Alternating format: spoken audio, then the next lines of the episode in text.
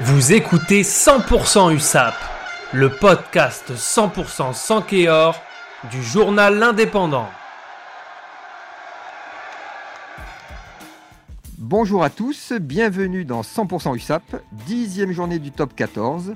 L'USAP se déplace ce samedi 5 novembre 17h à Paris La Défense Arena. Perpignan, avant-dernier du championnat grâce à sa victoire contre Lyon la semaine dernière, joue contre le Racing 92, sixième du championnat et je suis avec Guillaume Richaud, le patron du service des sports de l'Indépendant. Alors Guillaume, le déplacement au Racing est le dernier match du bloc. Le dixième match en dix semaines, que faut-il en attendre? Alors effectivement, euh, Frédéric, c'est le, dernier match euh, d'un très long enchaînement. Ce sera le plus long enchaînement d'ailleurs de la saison d'ailleurs, hein, parce qu'après, euh, ce sera plus découpé. depuis le début de saison, les équipes du top 14 ont donc enchaîné 10 matchs, et puis il faut compter même les deux matchs amicaux qu'il y avait eu les deux semaines précédentes. Donc ça fait quand même 12 matchs en 12 semaines, c'est beaucoup, c'est épuisant pour les organismes. C'est épuisant aussi mentalement, notamment pour l'USAP. Hein. On a vu notamment après les séries de défaites même la claque euh, au stade français. Euh, euh, psychiquement et mentalement, ça a été, ça a été compliqué.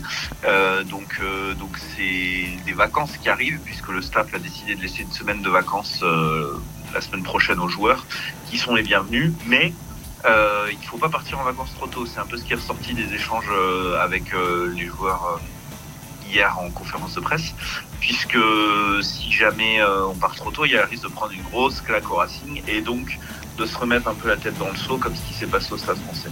Donc euh, l'USAP va y aller motivé avec l'envie euh, bah, d'éviter la même euh, claque que l'année dernière, l'envie quand même de faire quelque chose euh, de sympa. on ne parle pas forcément de prendre un point, de gagner, ça paraît quand même compliqué, mais, mais l'USAP est quand même, quand même envie de, de bien figurer là-bas et puis de voir bah, s'il y a quelque chose à ramener. D'accord. Alors pourquoi jouer au Racing est toujours différent d'ailleurs Alors parce que le Racing, euh, dans son arena, qui a quelques années maintenant, c'est un stade un peu particulier. En fait, c'est plus un gymnase qu'un stade.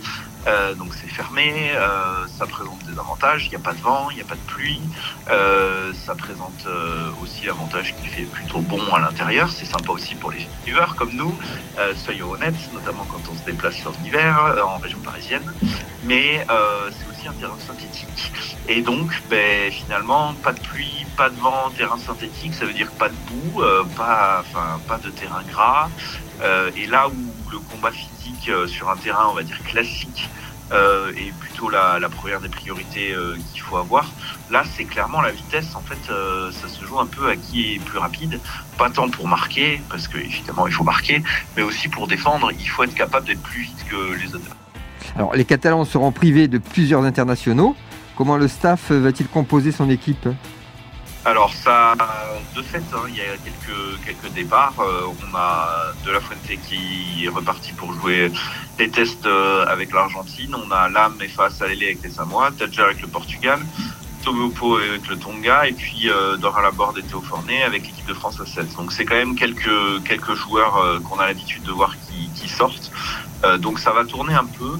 Euh, ils vont essayer de faire un savant mélange entre euh, des cadres habituels. On aura notamment sur le terrain sans doute Tristan Teder, Mathieu Acebes, en, devant aussi, on aura, on aura quelques cadres. Je pense à Mamé Amlemalou, je pense à Oviedo. Euh, et puis, ça va tourner. Euh, il y a des retours. On a le Priant qui revient après sa blessure. C'est une bonne nouvelle parce que lui aussi, il fait partie un peu des mais il a besoin de temps de jeu. Et puis, on va avoir quelques entrées de joueurs ben, qui vont devoir se montrer un peu.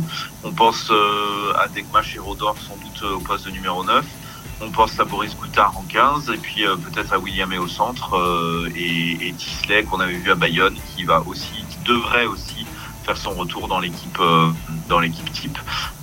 c'est un mélange et voir si ça prend et si ça permet de faire quelque chose bah, de sympa. Guillaume, on se dit à lundi pour le débriefing. Retrouvez cette émission et toutes nos productions sur Radio Indep et en podcast sur l'indépendant.fr, nos réseaux sociaux et votre plateforme de streaming favorite.